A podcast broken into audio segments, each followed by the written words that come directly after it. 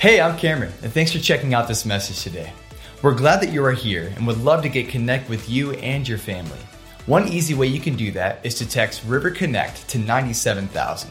You can also visit our website at theriverchurch.cc to learn more about us and some of our upcoming events. Lastly, if you would like to give to the River Church today, you can text the amount that you want to give to 84321 or you can head to our website and click the Give tab at the top of the page. Thanks again for joining us, and we hope you enjoy today's message.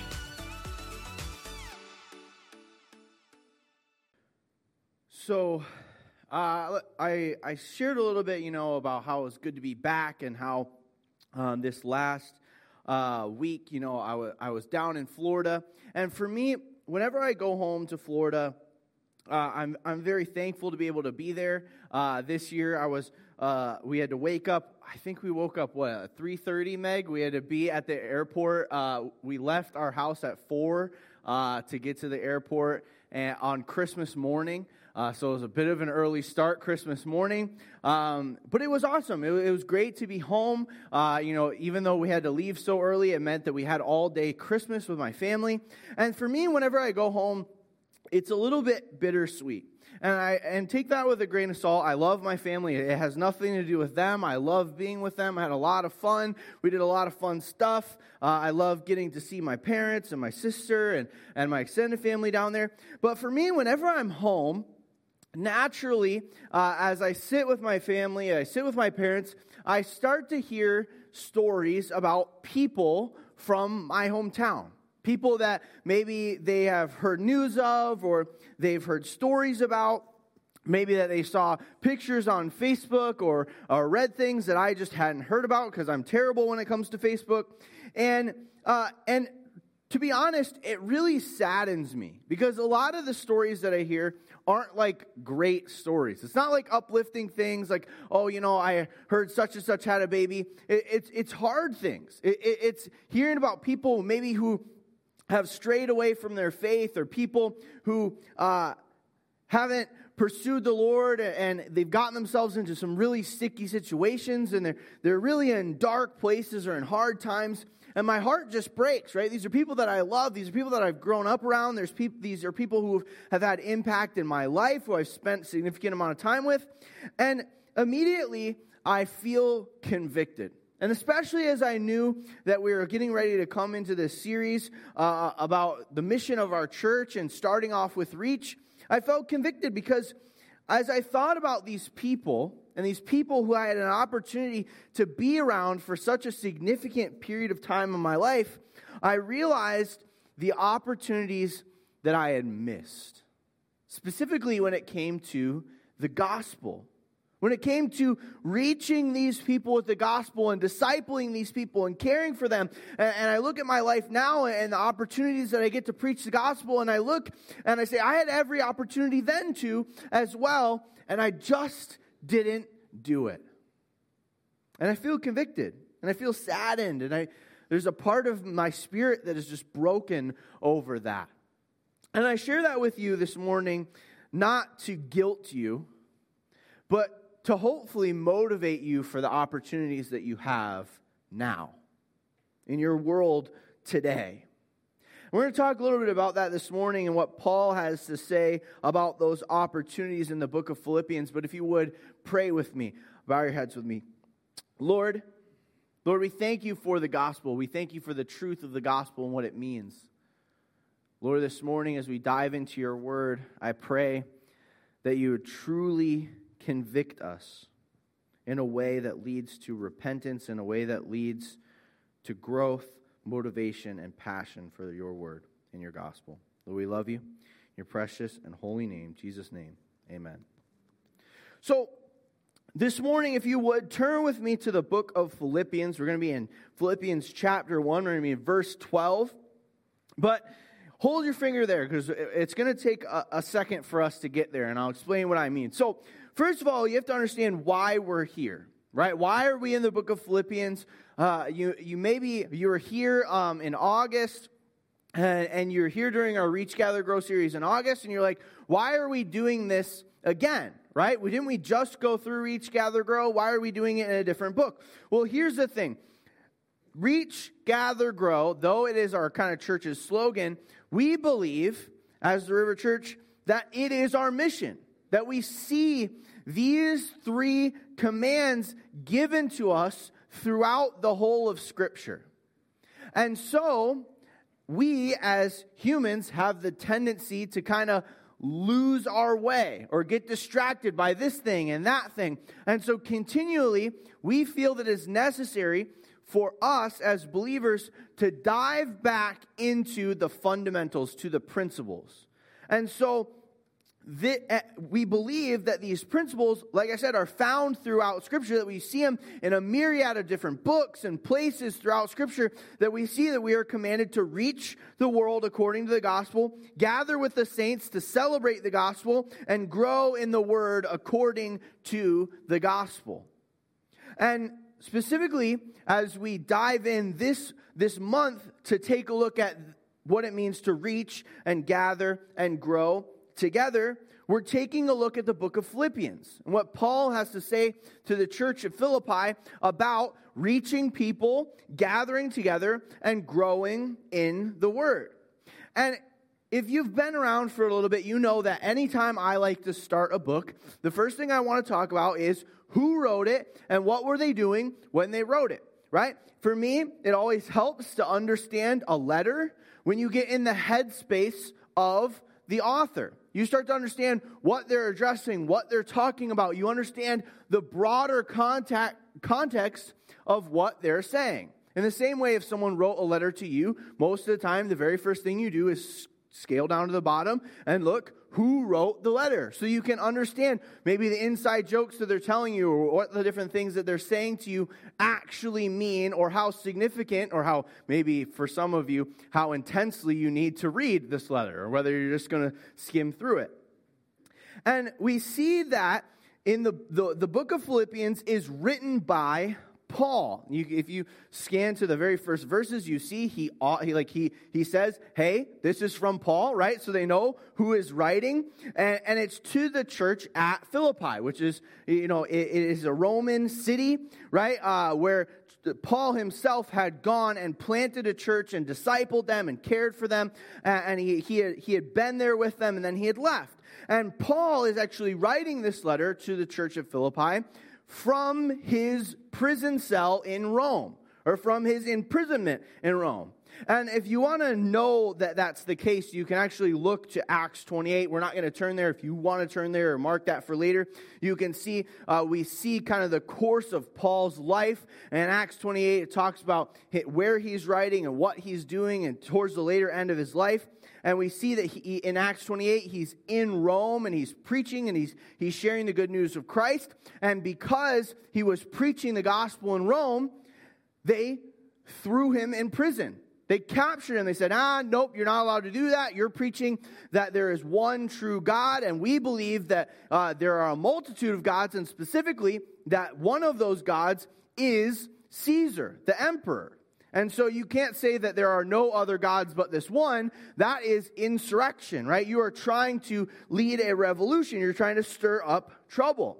And so they arrested Paul and they, they, they had to figure out what to do with Paul. Because for the Romans, Paul was a very dangerous man. Not because he was a skilled warrior, not because you know he was uh, you know really good at lock picking and getting himself out of jail cells no, he was a very dangerous man because he had the power to influence people. Through the gospel, through the power of the gospel, he can lead, in their minds, revolutions. He can lead prison breakouts by getting all of the prisoners on one accord according to this gospel that he's preaching.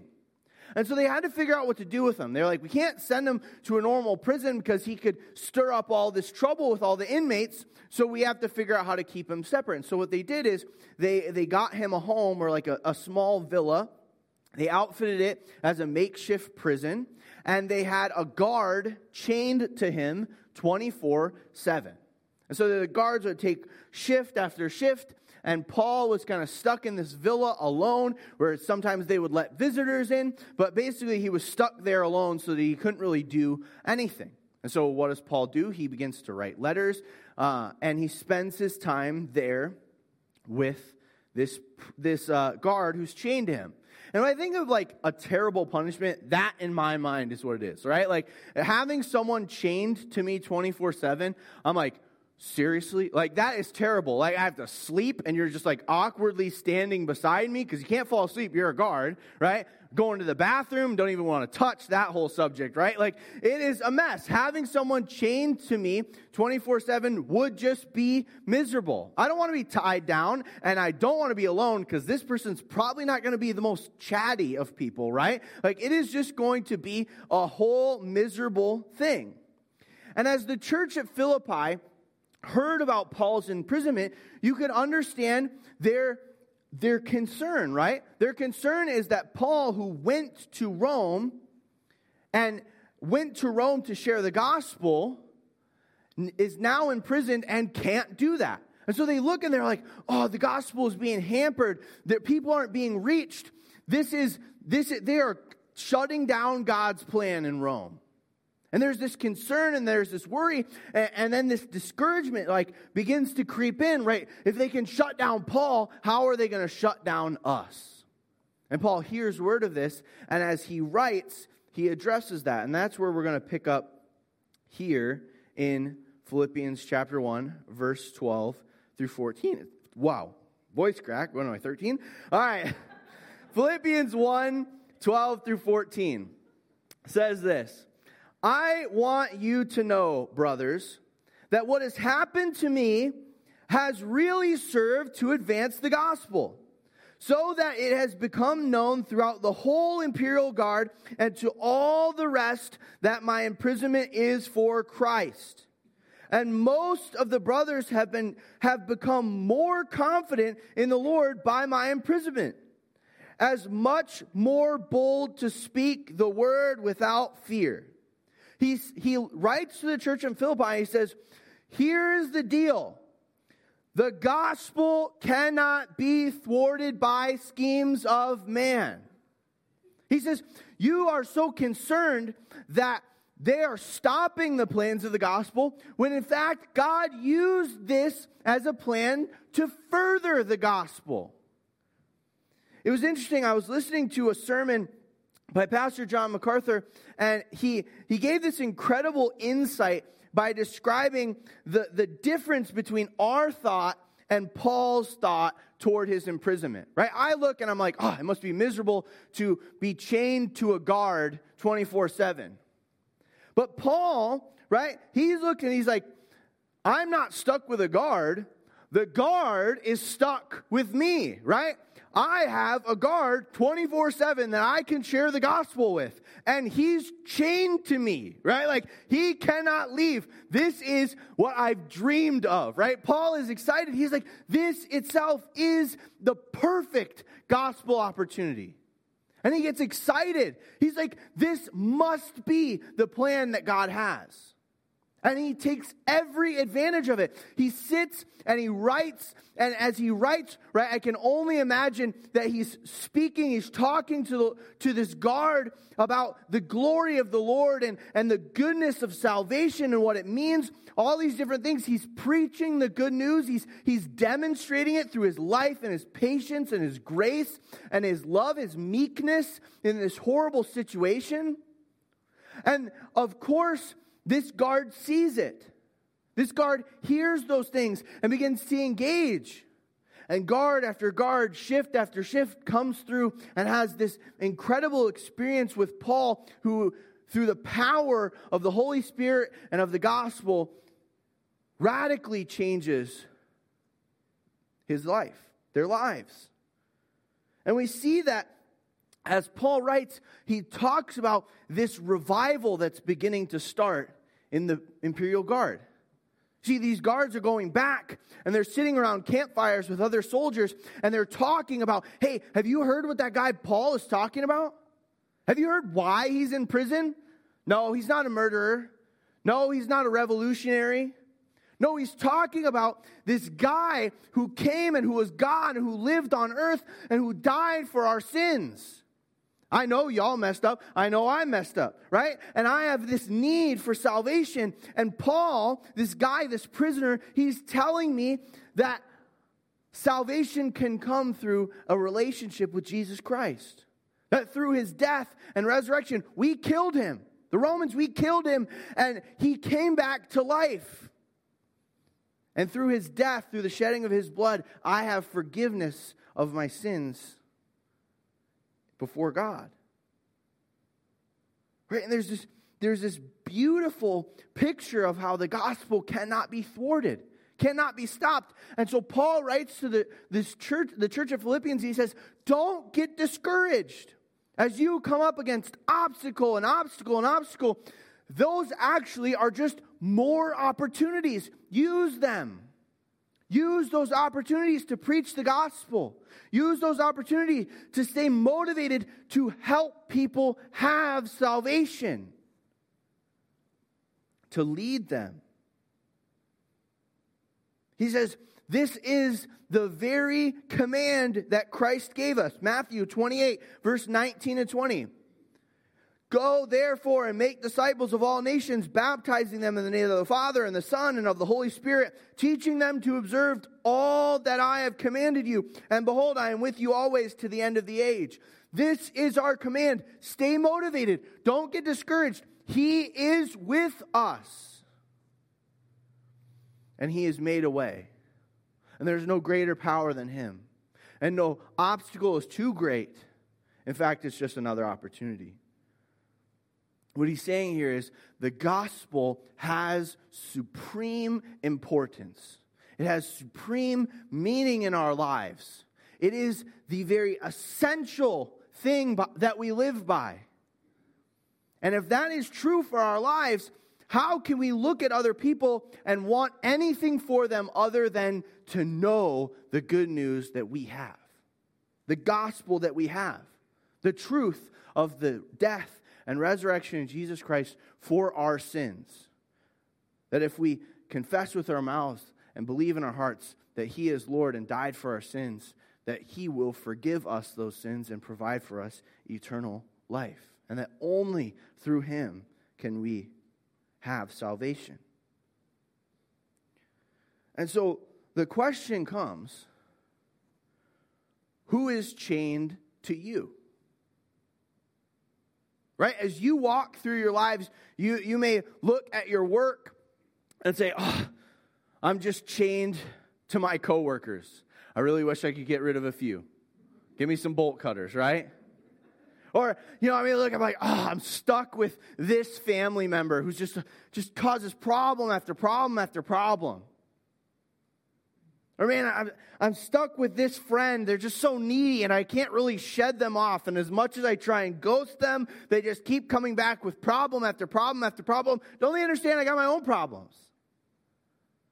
There are all these things that we look to in this negative way of, oh, I'm chained, I'm stuck. I have these things and I just have to bear with them and eh, I got to figure out how to live with them. We have to have a mindset of Paul. No, no, no. You're not chained to them, they're chained to you. All those scenarios that I just gave are perfect opportunities for the gospel to step in. Perfect places to reach people with the gospel. Some of you are groaning right now. You're like, oh, I don't want to think about sharing the gospel with that person. I don't want to think about that person as an opportunity. That's difficult. That's awkward. It's weird. And I just, I'm trying to talk to them less, and you're telling me talk to them more. Yes. Yes, that is the gospel. Who is chained to you? Who is the opportunity that you have? And honestly, I want you to think of their name. Take a second and think of one person specifically that you know is your opportunity for the gospel. And in a second, we're going to talk about what the gospel means. And I'm going to say the gospel means blank for us. And every time I say us, I want you to think of that person's name. Because that is what the gospel is for. The gospel is for you and I, but the gospel is also for the non believer, the person who needs the gospel. And you need to know what they're missing out because you aren't taking the opportunity to reach them. And I know that may seem bold or straightforward, but we can't afford to beat around the bush any longer. The gospel is that necessary. And if you don't know the gospel this morning, if it's news to you that Christ Jesus died for you and rose again, I would love to talk with you. But put your name in the blank then. Maybe that's weird for you. Sorry, I'm a little bit of a weird guy. You just heard my voice crack, so you know it's a little bit weird, right? But think about that as we go through what the gospel means this morning. First thing, the gospel means identity for us. Turn with me to John chapter 1. It's interesting as we as I talk to family members, as I talk to people uh, throughout my job, and just as, as I'm out and about. One of the biggest questions that I see come through from culture and people is, "What is my identity?" Right, and and to many different people, that question means different things. Right, where do I fit in? Where am I accepted? Who am I? Who should I be? What is worth striving for? What's valuable, right? That question can have a bunch of different meanings in a bunch of different situations, but the truth is they are seeking that question. What is my identity? And people will strive their whole lives to find it. People will look time after time and move from thing to thing to thing, looking for the answer. And then they think they'll find the answer only to go back to the drawing board after a major life change or a hard circumstance comes up in their life. And once again, they're asking that same question Who am I? What is my identity? And the gospel provides a beautiful answer to that question and a firm and final answer to that question. And John in his gospel, he lays out at the very beginning, he says, This is the answer, and here's the process by which you, which you get there. He says this John chapter 1, verses 12 through 13. But to all who did receive him, he's talking about the word, more specifically, Jesus Christ. But to all who did receive him, who believed in his name, he gave the right to become children of God who were born not of blood, nor of the will of the flesh, nor of the will of man, but of God.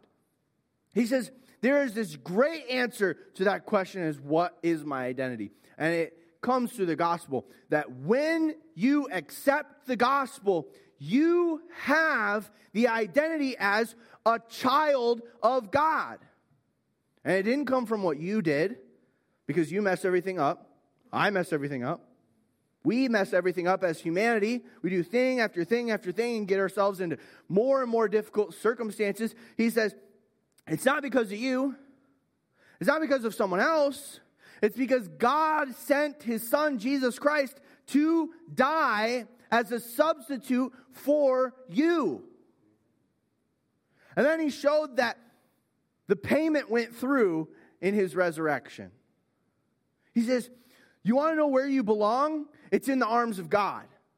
You want to know where you're accepted? It's as a child of God among fellow children, believers. You want to know what it means to have direction in your life? God provides it as our Father. And there's just answer after answer to question after question about who am I? What do I do? Where am I accepted?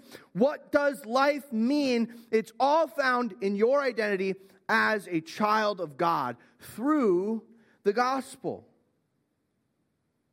It defines us, it leads us, it captivates us, it brings us to something greater. And the question is, why would you not want someone to have the truth of the gospel in this way? Why would you not want someone who you are bound to, who is around you, who you have influence in? Why would you not want them to have this identity? You look and you see them searching, and you have the map. Stop watching them scramble in the dark. Tell them. Because I can think of no greater identity than that. Second, the gospel means love for us. Turn with me to 1 John 4 16 and 17. And a lot of times when we talk about love, right, this is a very tender topic, right?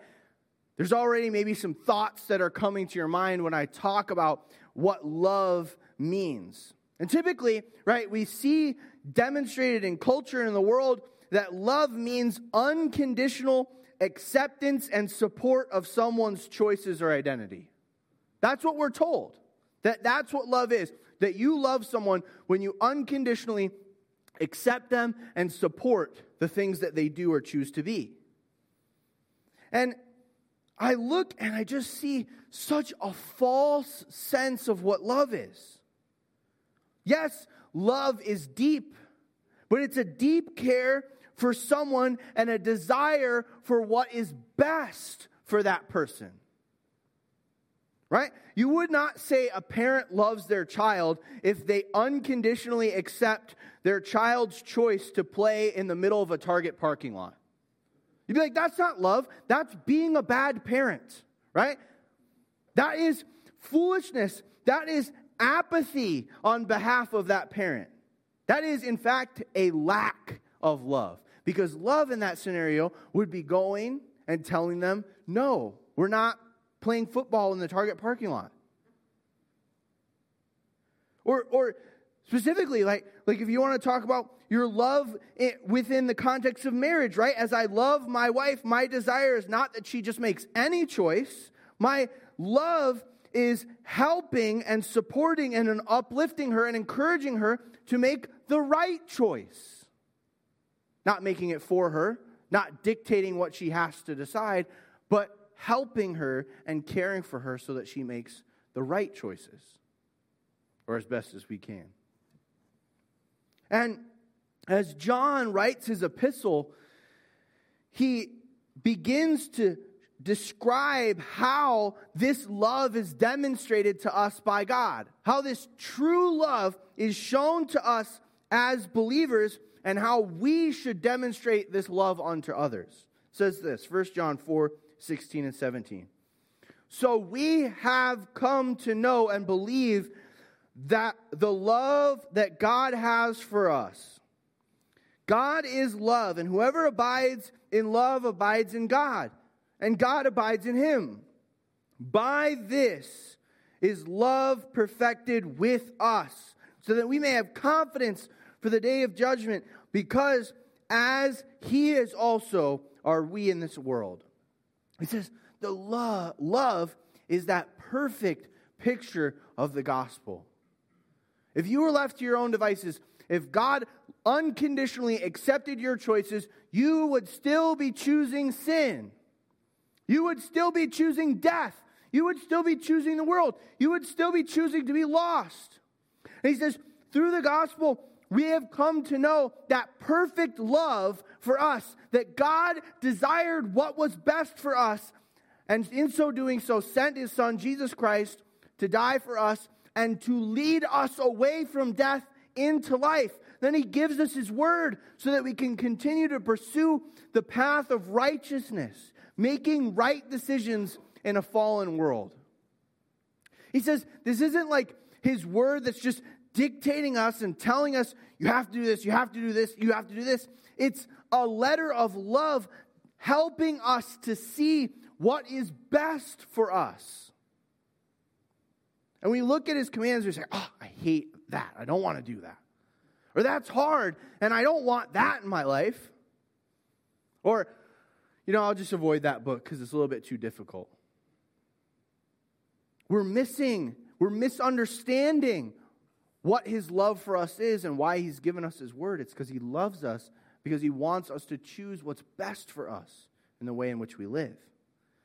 But then we see at the latter part of this verse, he says, because as he is also, we are, as oh wait, because uh, as he is, so also are we in the world. He says, because he's given us the gospel and shown us clearly the path of salvation, that is our directive in the world. As God loves us, we should love others. And what loving others means is helping them make the right decision. And the best decision any other person could make is for the gospel, is to find salvation.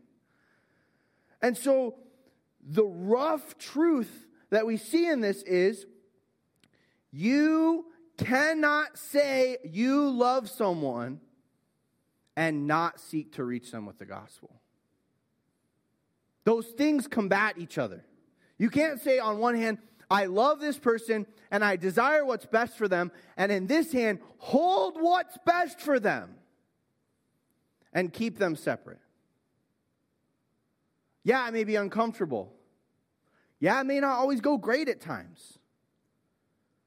But this is what's best for them the gospel. And love is helping them see that.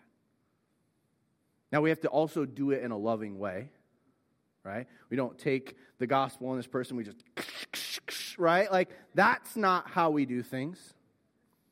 We speak truth in love, in grace, seasoned with salt,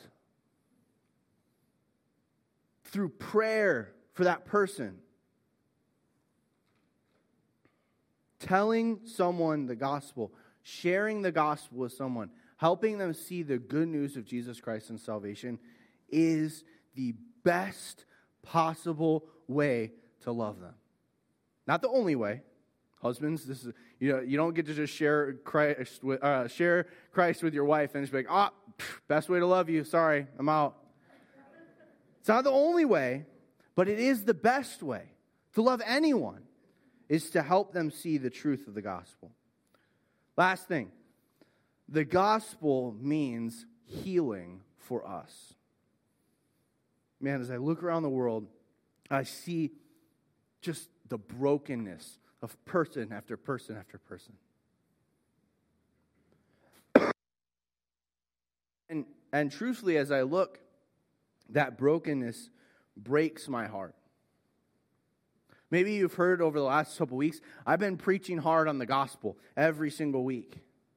It's because as I look at people in our world and, and the healing that they need, I know that that comes from Jesus Christ, Him alone. Turn to 1 Peter chapter 2, verse 24. Here, Peter is, is writing about just the very core of the gospel and how it changes us as, as humanity. And, and he gives this beautiful, beautiful illustration of what it means. It says this 1 Peter 2 24. He himself bore our sins in his body on the tree, that we might die to sin and live to righteousness. By his wounds you have been healed. Man, that is such a vivid picture.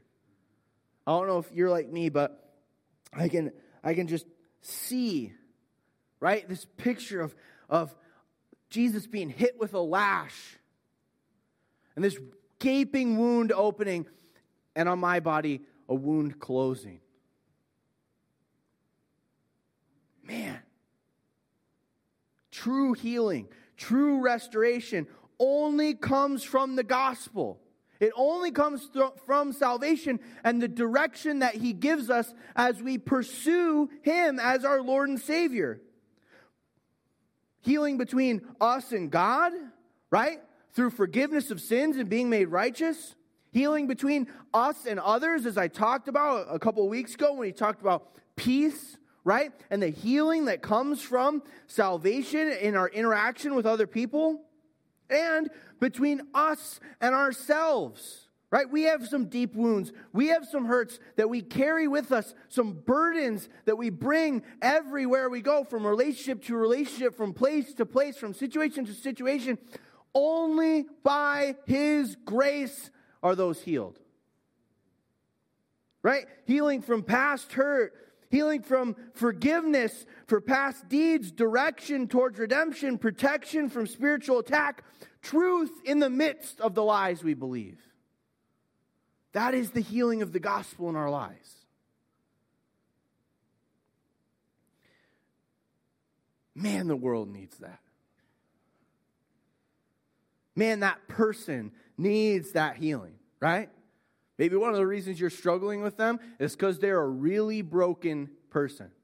You're like, Lord, you got some healing cut out for you, right? And that's the truth. That's why they need the gospel. Man, I had some healing that I needed from the Lord. You look at me before I knew the Lord, you've been like, Lord, you got some healing ahead of you. So, why is our heart not moved the same way towards people in our lives, towards that person that's chained to us.